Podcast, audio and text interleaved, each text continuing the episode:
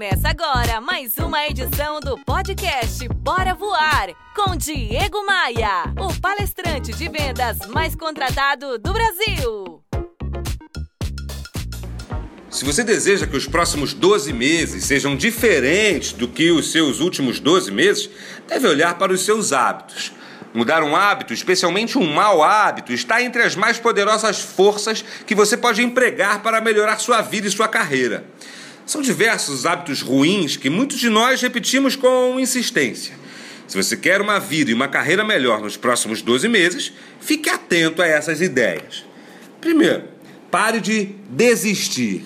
O sucesso vem quando você simplesmente se recusa a desistir, porque o erro não é fracassar, o erro é desistir cedo demais. Segundo, pare de se concentrar no negativo. O sucesso vem quando paramos de, de, nos concentrar no que é contra nós e começamos a nos concentrar no que é bom para nós. Todos os dias podem não ser bons, mas há algo de bom em cada dia. Nosso pensamento positivo gera uma atitude positiva. Terceira ideia: pare de ser duro consigo mesmo. Todo mundo comete erros, mas isso não significa que nós temos que pagar por eles para o resto de nossas vidas.